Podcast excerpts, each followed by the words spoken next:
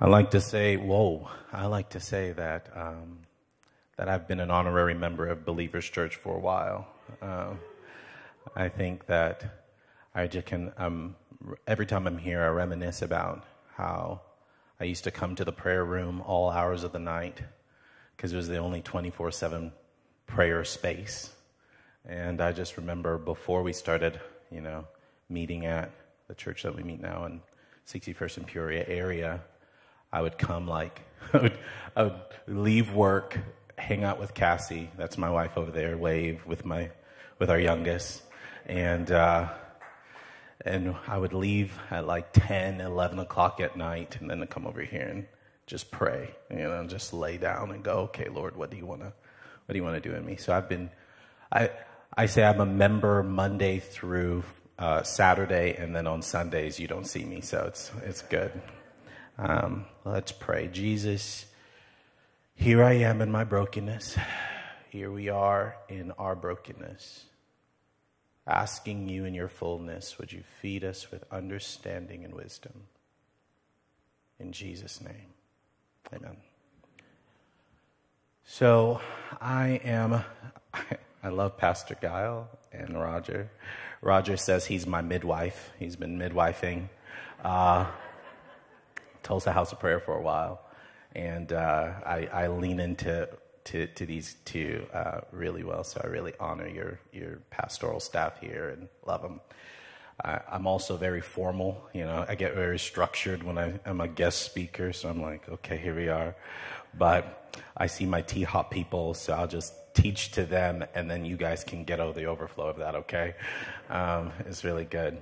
Well, let's meditate on the glory and worth of Jesus. Um, it's one of my favorite topics. It is the topic.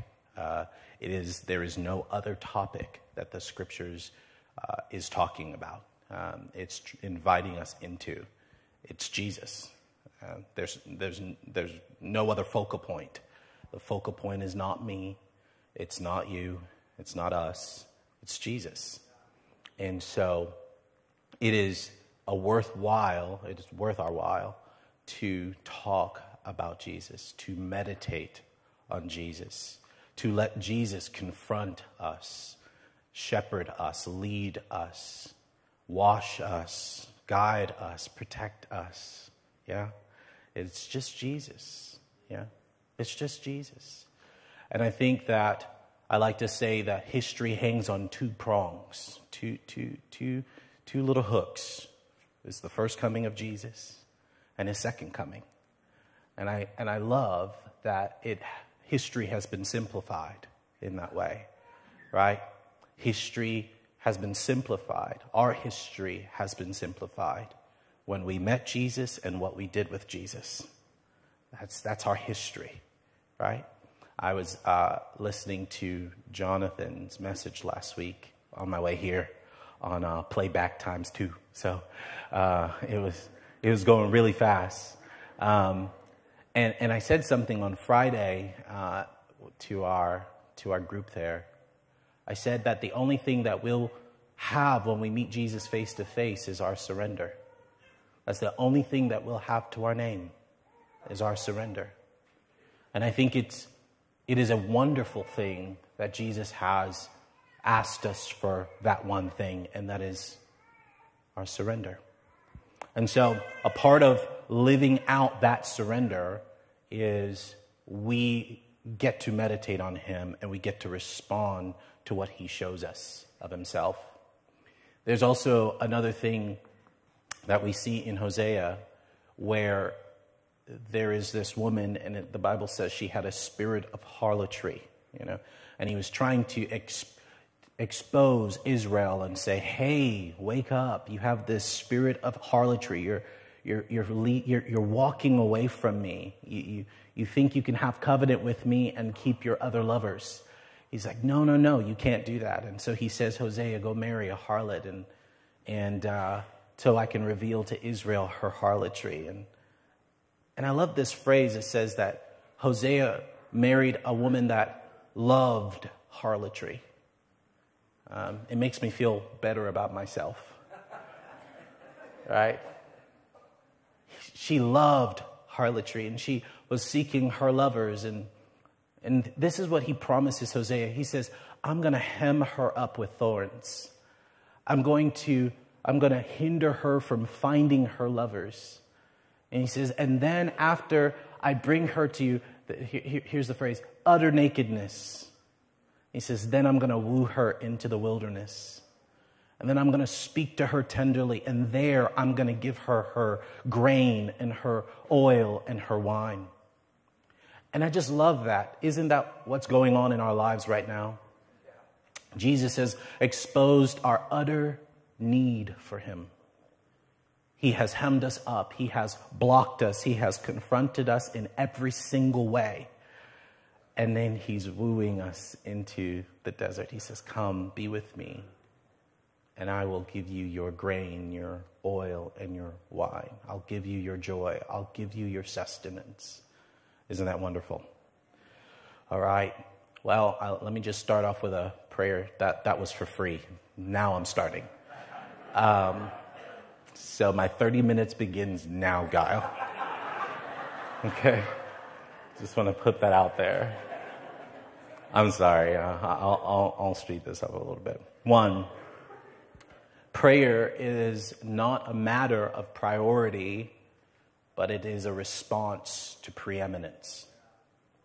Prayer is not a matter of priority, it is a response to preeminence. I can tell you what most of the time when we are born again, and I mean for real, for real, born again, uh, not just in our minds and in our concept, but in our spirit, in our hearts. There's something that happens is that we stop being the focal point of the universe. Yeah? And Jesus' preeminence is revealed. Jesus is seen as the focal point of all creation, of this age, of the age to come. He is seen in our hearts as the focal point of all who inhabit the world right now. He is the most important person in the universe in the known universe and the unknown universe. Isn't that wonderful? And Jesus, in him, the Bible says that in him the pleasure of the Father and of the Spirit dwells. God is fully pleased. He is, he is pleased to fully dwell in Jesus.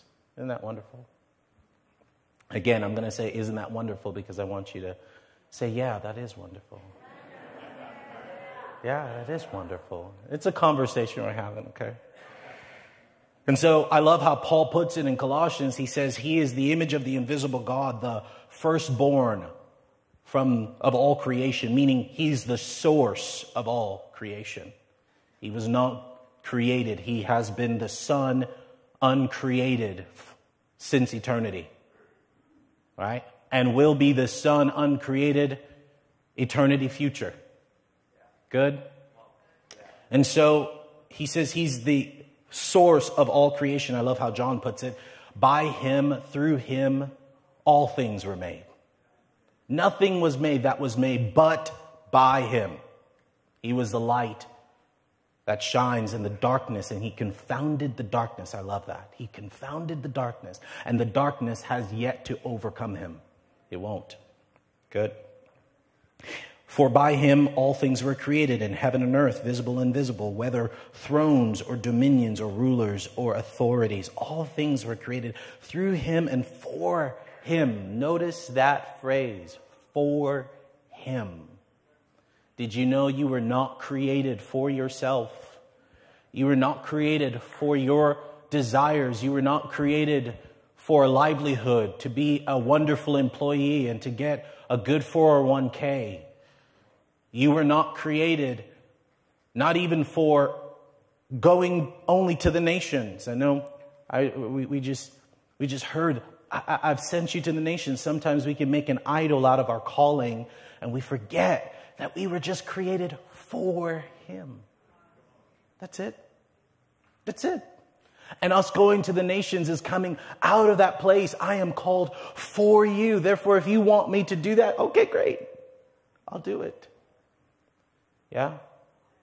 Our surrender comes out of a place when we are confronted by this loving and relational God that desires obedience out of us because he desires us to be truly free. God's obedience or, or, or, command for obedience in our lives is not for the sake of binding you, binding me. It's for the sake of freeing me. I remember one of the one of my favorite quotes is that I don't know where I got it from. Maybe it was the Lord, but boundaries free you up to be who you are, who you really are. Yeah, Isn't that wonderful? Yeah, it's wonderful. There we go. Everyone's like, yeah, boundaries. you know, that's great. Okay, here we go. Paul has one general prayer for us, for our lives. I mean, you notice this in First Corinthians, or First, uh, I'm sorry, Ephesians 1. Uh, I'm going to go to First Corinthians later. But he says that the Father would grant you spiritual wisdom and understanding. And, and he asks this several times throughout the scriptures, but and says, I'm praying for this, that you, you be filled with spiritual wisdom. There is a wisdom that seems right to us, but it leads to death. There is an understanding that seems right to us, but it leads to death. And God desires to give us His understanding, His wisdom. So, the first thing that we ought to do when we approach the scriptures is going, What do you mean by this? What are you wanting to say? Would you feed me with understanding and wisdom? And there are two branches of knowledge according to the scriptures. It's the knowledge of who he is and the knowledge of his will for our lives. Colossians 1 says that he may fill you with the spirit of wisdom and revelation in the knowledge of his will, so as to walk in a manner worthy of the Lord, fully pleasing him, bearing fruit in every good work. And here we go, increasing in the knowledge of God. Isn't that wonderful? Yeah. He wants us to know him. That his will brings us to knowing him. That the knowledge of who and what he wants us to do brings us to the knowledge of who he is. And the knowledge of who he is brings us to the knowledge of what he wants us to do. It's this never ending cycle of love and relationship. Here's, but Paul goes into these three things about the knowledge of who God is. He says, I want you to know the hope of your calling. I want you to know the glory, his glorious inheritance in the saints, and I want you to know his, the immeasurable greatness of his power towards us who believe.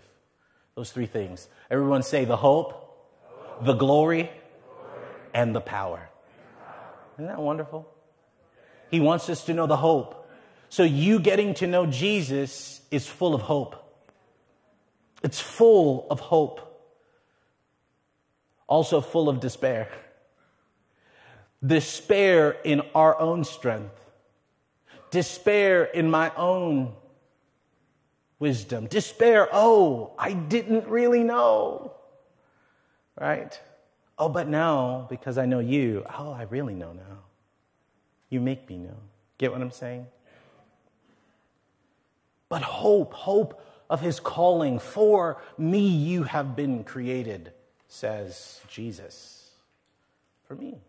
How about this? The glorious, his glorious inheritance in you. That he had, we focus on our inheritance in him a lot. Lord, thank you for your peace. Thank you for your love. Oh, you're so good to me. Thank you for your faithfulness. Thank you that when I don't really have grace for myself, you, you give me grace. Thank you that you you, you, you, are greater than my heart. When, I con- when my heart condemns me, you, you are greater than my heart. Thank you, Jesus. How about thank you, Jesus, for what you have in me? Thank you, Jesus, for what you have in me. Thank you, Jesus, for your inheritance in me, that my love for you is your inheritance. My obedience to you is your inheritance. My meditation on your worth, on your beauty is your inheritance. That I am actually focused on what I was created for, and it's you. He has an inheritance in you and I. How about his the immeasurable greatness of his power toward us? As we believe, we engage his power. Isn't that wonderful? Okay, Anyways, Jesus says in John 14, he goes, I want you to keep, I want you to know my commandments and I want you to keep them, meaning he wants us to do something right? He wants us to obey him. He wants us to walk after him, walk after the ways. Don't be just hearers of the word, be doers. In the American uh, culture, we are very, uh, what we call modern rationalists. That's what we are. We are post enlightenment, modern rationalists, and we're all up here in thought. And in our culture, knowing is doing. But in biblical language, knowing is not doing. Yeah? Knowing is not doing. And Jesus says, Hey, I, I, I, love that you have the concept. I, I, I really do. I, I really love that you, you, can, you can teach circles around it. I, I, I thank you that you can sit in front of a person and lead their hearts to truth. That's wonderful. Are you living it out? Because that's what we offer him. We won't offer him all the things we know. We'll offer him all the things that we've done with what we've known. Yeah? Isn't that wonderful? It's beautiful. Okay. Uh, I told uh, Roger that when I'm, uh, uh, or Gal, I said, I said it, everyone, I said, when I'm done, I'm, I do not do transitions well. So when I'm, when I'm done, I'll say, I'm done. and then I'll just walk off the stage. Okay? So that, that'll be what it is. Okay, here we go. The supreme pursuit of every disciple is one thing know Jesus. Know Jesus.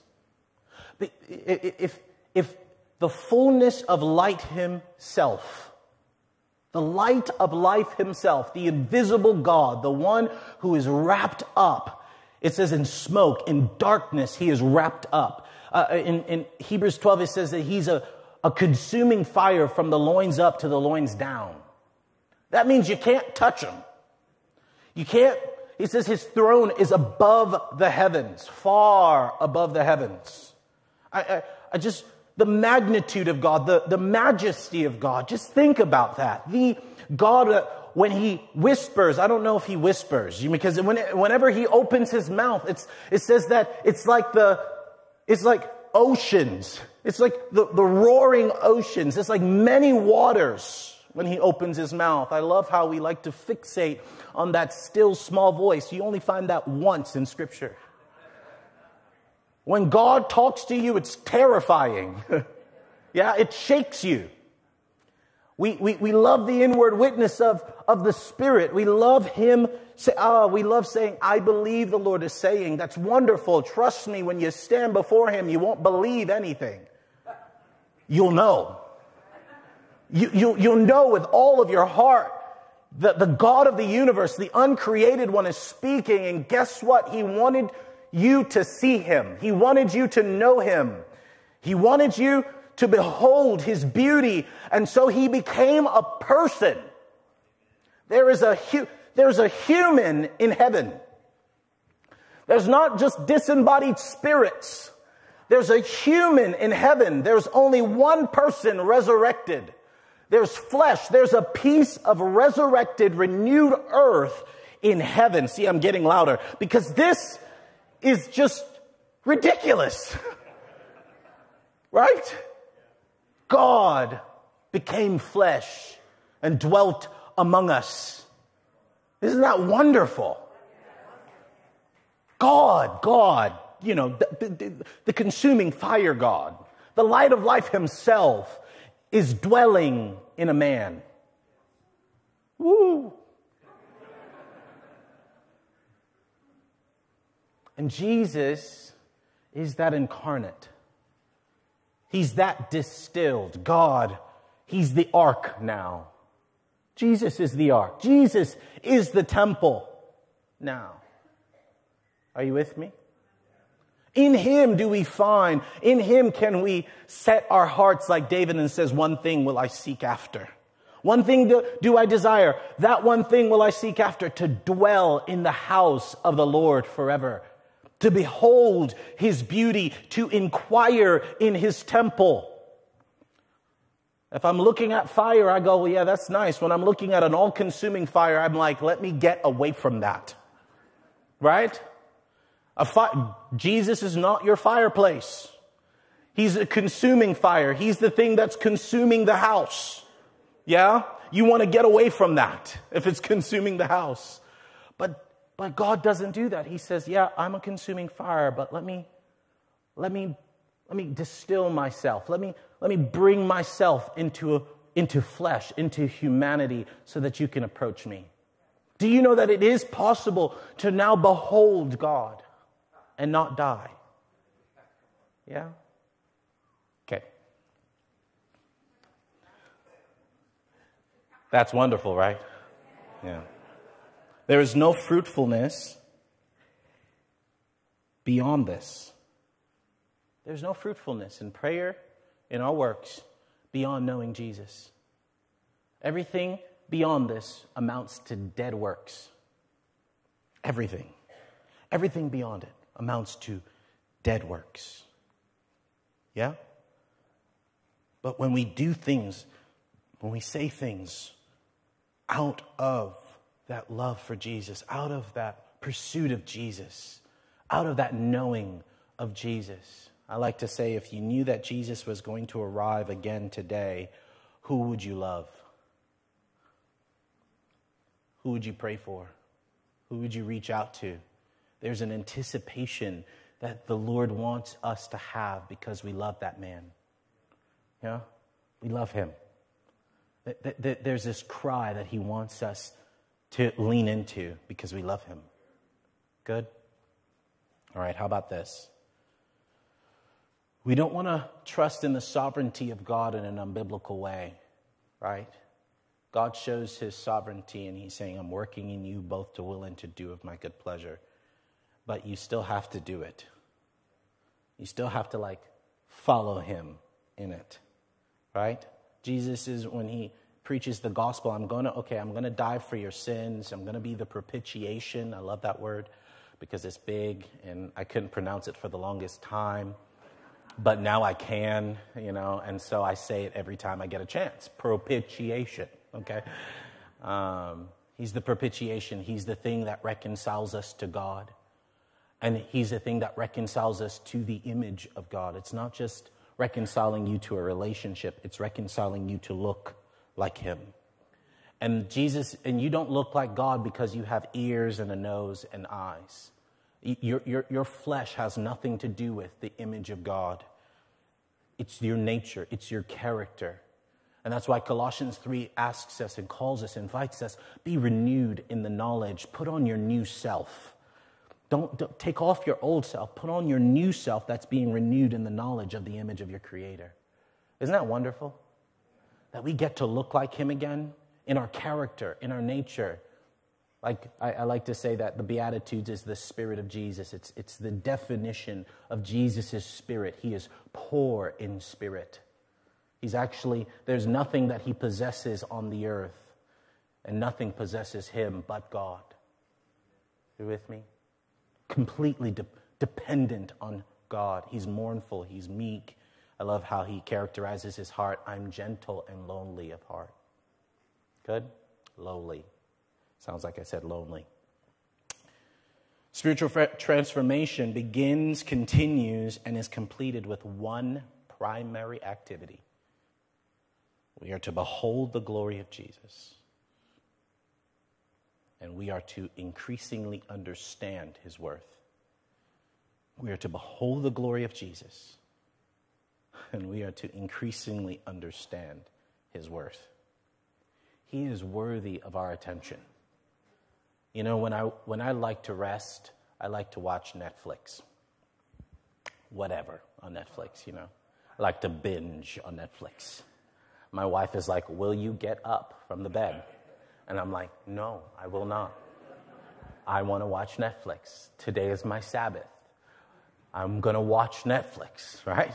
And I'll sit there for eight hours on Netflix. Yes, it's a full time job on Saturday, okay?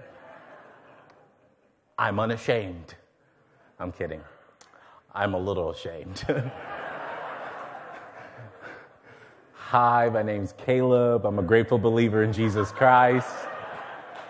I have, um, a recovery. Anyways, All right. But, but I'm entertained. I love when I'm entertained. My mind doesn't have to work.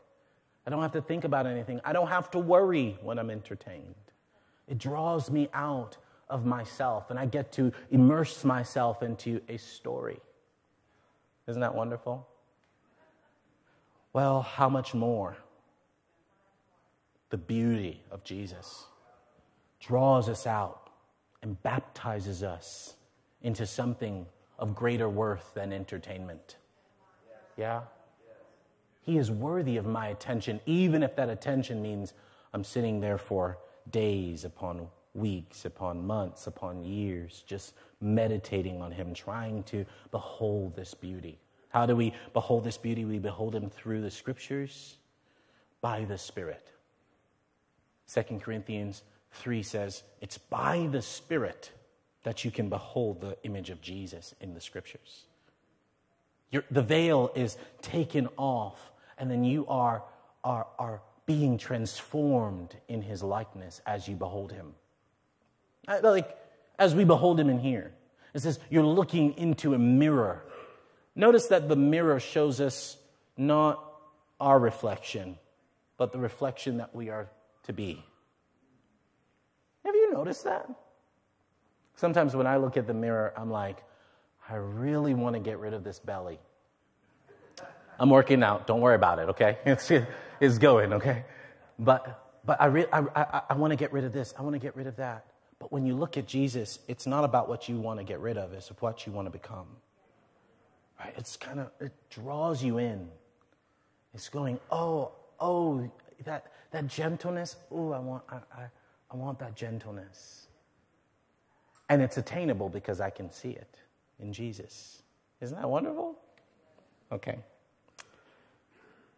So I like this thing, this exercise that the Lord's given me, and now we're going to do it together, and, I'm, and then I'm going to be done. Okay. Um, there's this exercise the Lord has, has me do, and it's to find Jesus in the narrative. When I'm reading the scriptures, where's Jesus? And, how, and what is he revealing of God? And how can I relate with him? Or how does he desire to relate with me? Sometimes, uh, you, you were talking about Zacchaeus last, last week. Uh, sometimes I, I, I relate with whoever is not Jesus in the story, right? I, am the woman, you know, well, uh, some of you will catch that later. Um, I, I, I'm, I, I'm the woman, you know, longing for deliverance, longing for healing. I, I, I'm, the, I'm the man. I'm, I, am the, I'm blind Bartimaeus crying out to Jesus. You know, sometimes I can really, and Jesus is like, actually, Caleb, I don't want you to actually look at them. I want you to look at me. That's, that's the focal point. It's not inserting yourself to be the character, it's to see me and and draw near to that image, draw near to that, that to what I'm showing you. Is that good?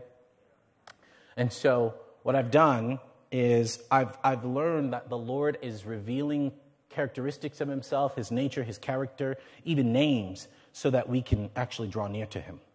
Okay, let me, let me give you this example. Um, in Revelation uh, 1 through 3, yeah, I, notice I didn't say revelations this time.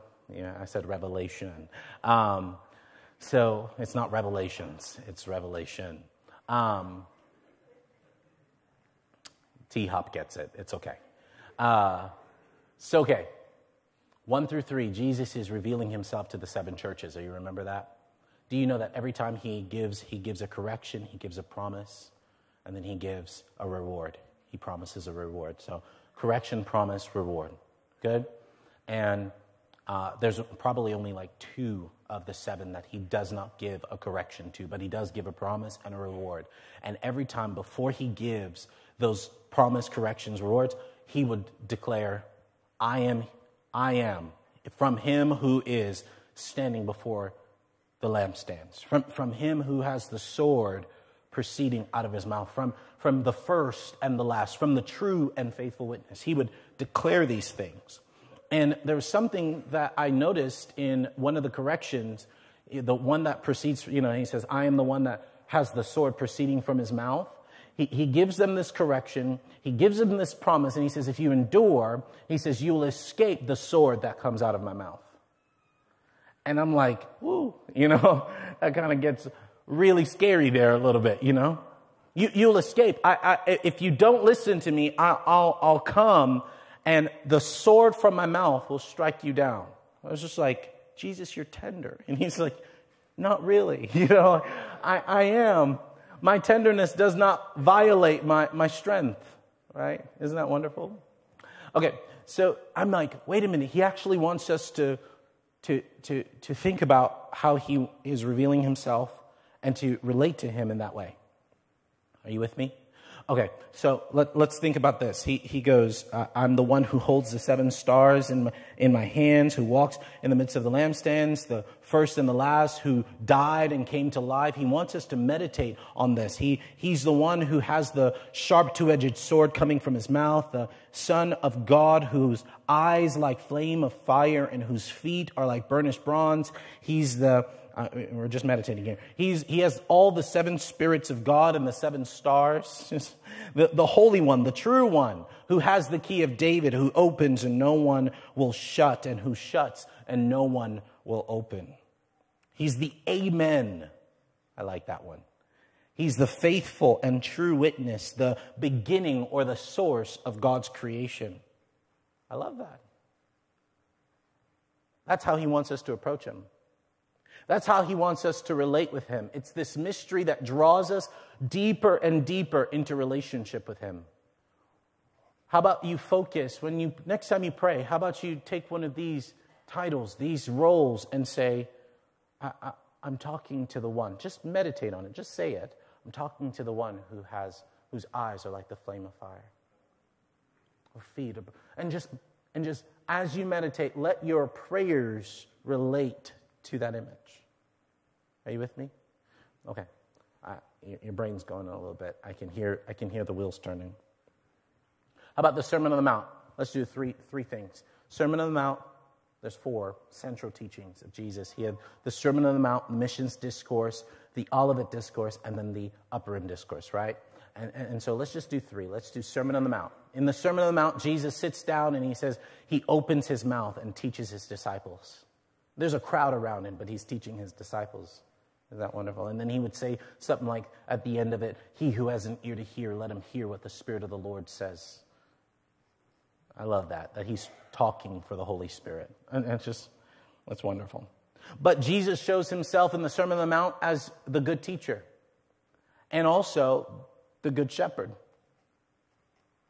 Let's just meditate on this. Jesus as the good teacher. It, it reveals that Jesus, if you read the Sermon on the Mount and you just slowly look at Jesus in the Sermon on the Mount. Don't just look at the content. Don't just look at what he desires of you. Look at Jesus. He's in an, you, you begin to see he's a brilliant teacher. I, I, I went in uh, my little chill space in Gal's office and I'm like, Jesus, you're brilliant. You're a brilliant teacher. Uh, you, you really don't need me, but, but thank you for partnering with me. You're brilliant. Isn't that wonderful? I, I feel like we would trust him a lot more with our life if we really meditate on the fact that he's brilliant. Yeah. Yeah. Like, like he knows exactly what he's doing with us. Yeah? He's a brilliant teacher. He knows how to speak a word in due season and when to humble and when to comfort. He, he knows how to break it down into parables and relatable lessons. He, everyone was welcome to learn and grow from him, from the least to the greatest. He's brilliant. He knows how to say the right thing that, that catches the PhD and catches the one that just has a fourth. He, he, can, he can get to the fourth grader. Yeah. How about he's a powerful teacher? He, he spoke with authority. It says that they were astonished at his authority. One commentary says it's because he never used any commentary. He didn't say, you know, Rabbi such and such said this or that. No, he was just speaking as if he had the authority, he had the copyright, he had the claim to the word of God and to the proper image. He does, actually. He, he, he really does. He's a powerful teacher. He, he backs it up with transforming and inspiring works of healing and deliverance, knowing the hearts of his hearers. I love that. Jesus was teaching and knowing their hearts. Tell me when to shut up. Just tell me. Uh, okay. Uh, Jesus, uh, Jesus, knowing his, his audience, knew their heart, knew what to say. I love when he says, and knowing their thoughts, he said. I love that. He's a powerful teacher. How about this? He's a successful teacher. He, he, he knows the art of converting a soul. Yeah? It says, Many believed in him, John 10, 4, 42. Among the chief, among the chiefs, the chief rulers, they believed. Jesus didn't have to argue. He was a successful teacher. I love that the same thing could happen to us because there's this thing about Stephen in, uh, I think it's Acts 7, uh, Acts 8. You remember Stephen? It says that they could not refute the spirit for which he spoke. Meaning they, they couldn't argue with him. There, there was, they, he, he taught the gospel, and the only thing they could do was just stone him. Just get him out of the way. And it says many believed after Stephen's successful teaching on the gospel. How about, how about Jesus as a lawful teacher? To relate with us, he does not compromise the holiness of his words. Every word that he speaks is lawful. He knows the very words to speak so that we can understand how he's drawing us into his will. He will never violate the law. Hey, you notice that? He says, I didn't come to abolish the law, I came to fulfill it. And he, he says, those who teach and they do it, they will be called great in the kingdom of heaven. But those who teach anyone to compromise my, my commandments, he says, they will be called least in the kingdom of heaven. He's a lawful teacher. Good. How about this one? Jesus as the good shepherd. I actually like when Jesus says, I am the good shepherd. I just love that statement. It's good enough for me. Because then I can enter into the benefits of Psalms 23 and want for nothing. I, I, I, can, I can enter into it that because he makes me lie down in green pastures. He, how many of us need rest? Uh, Jesus wants to make you lie down. He, he, he makes us lie down because he's a good shepherd. Yeah? In green pastures. He restores my soul. He leads me. He guides me. He comforts me in the valley of the shadow of death. He anoints me. He, he eats with me in the midst of my enemies midst of my thoughts and my anxieties. Those, those are my enemies nowadays. Is my anxieties. And he eats with me, he sups with me in the midst of that. Okay, let's talk about Olivet discourse. He shows himself as the bridegroom. He says, Be like a wise virgin and anticipate me. He wants to draw us into cries of anticipation by us knowing him as our bridegroom. It, it, this was a little bit weird to me originally because I'm like, I don't want a bridegroom. I don't want to be a bride. I'm okay. Okay? And he's like, No, Caleb, you all are bridegrooms. He says, The, the corporate is the bride. and I want you to relate with me in this way, in the same way that a bridegroom, that, that a bride anticipates her her, her wedding, anticipates the marriage, anticipate me in love in that way. He wants us to see not just, you know, end times knowledge in all of the discourse. He wants us to see him as the bride that's come, or as the bridegroom coming for his bride. Is that wonderful? All right, priestly, last one. And then I'm done. Jesus, the new and living way, fulfilled what the tabernacle and temple was prophesying to us. God, this is what it was prophesying to us God desires to forgive and purify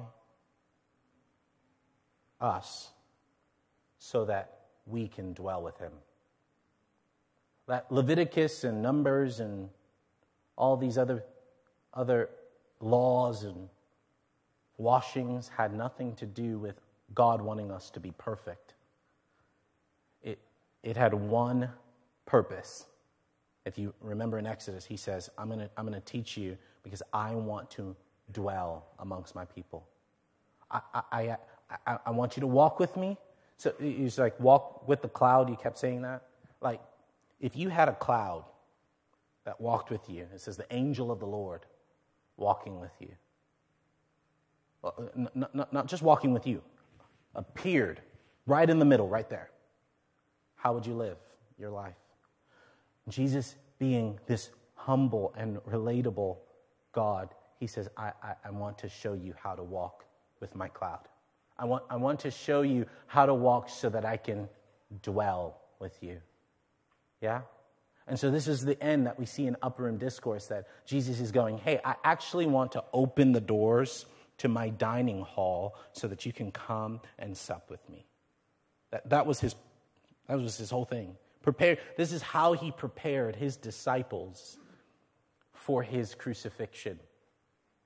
That the victory over sin and, and death and hell what weren't over, what wasn't done through the resurrection, but it was through the crucifixion. My love, I, I, I call you friends.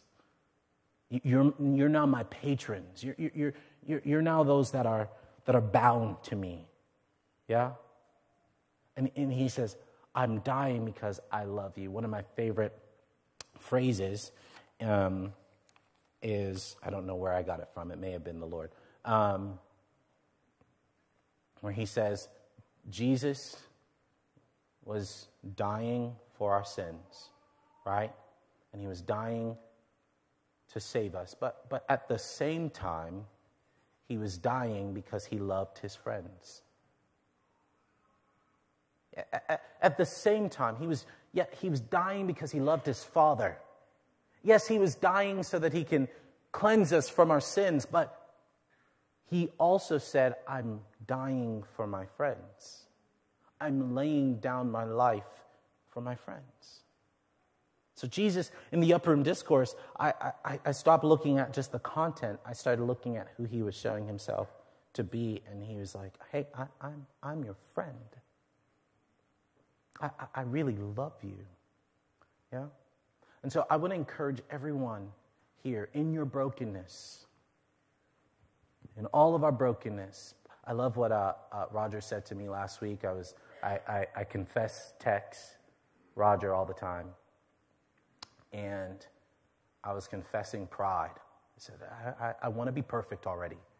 I want, I want to be seen as progressing and not regressing. I just, I, I, I, I'm, I'm broken and I don't want to be seen as broken. And of course, Roger, in his very loving way, yeah, very loving way, he says, Caleb, humility is the mother of all virtues.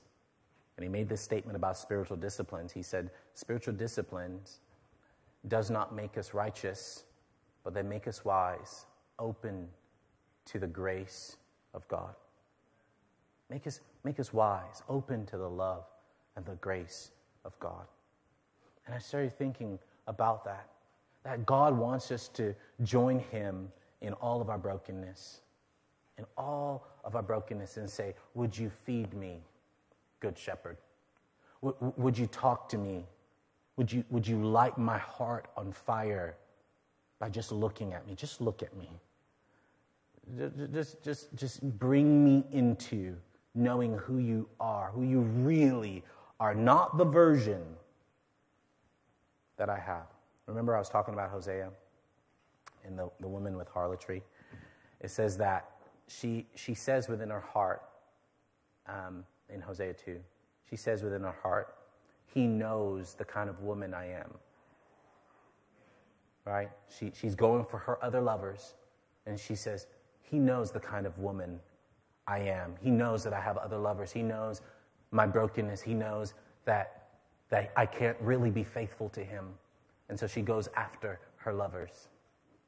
And what helps us a lot and what helps me a lot to live out my brokenness and not live out his fullness is a version of him that's not really him. It's just a version of God. And I think that's what apostasy looks like in our age. The falling away, the true falling away. Many people will still be in these pews, right? Go, coming to gatherings, being amongst us, but have a version of God that is not congruent with who He is, with who He really is. May it not be so with us. May we say, Jesus, would you open my eyes, the eyes of my heart, to enter into the true knowledge of who you are all my days. Yeah? I'm done.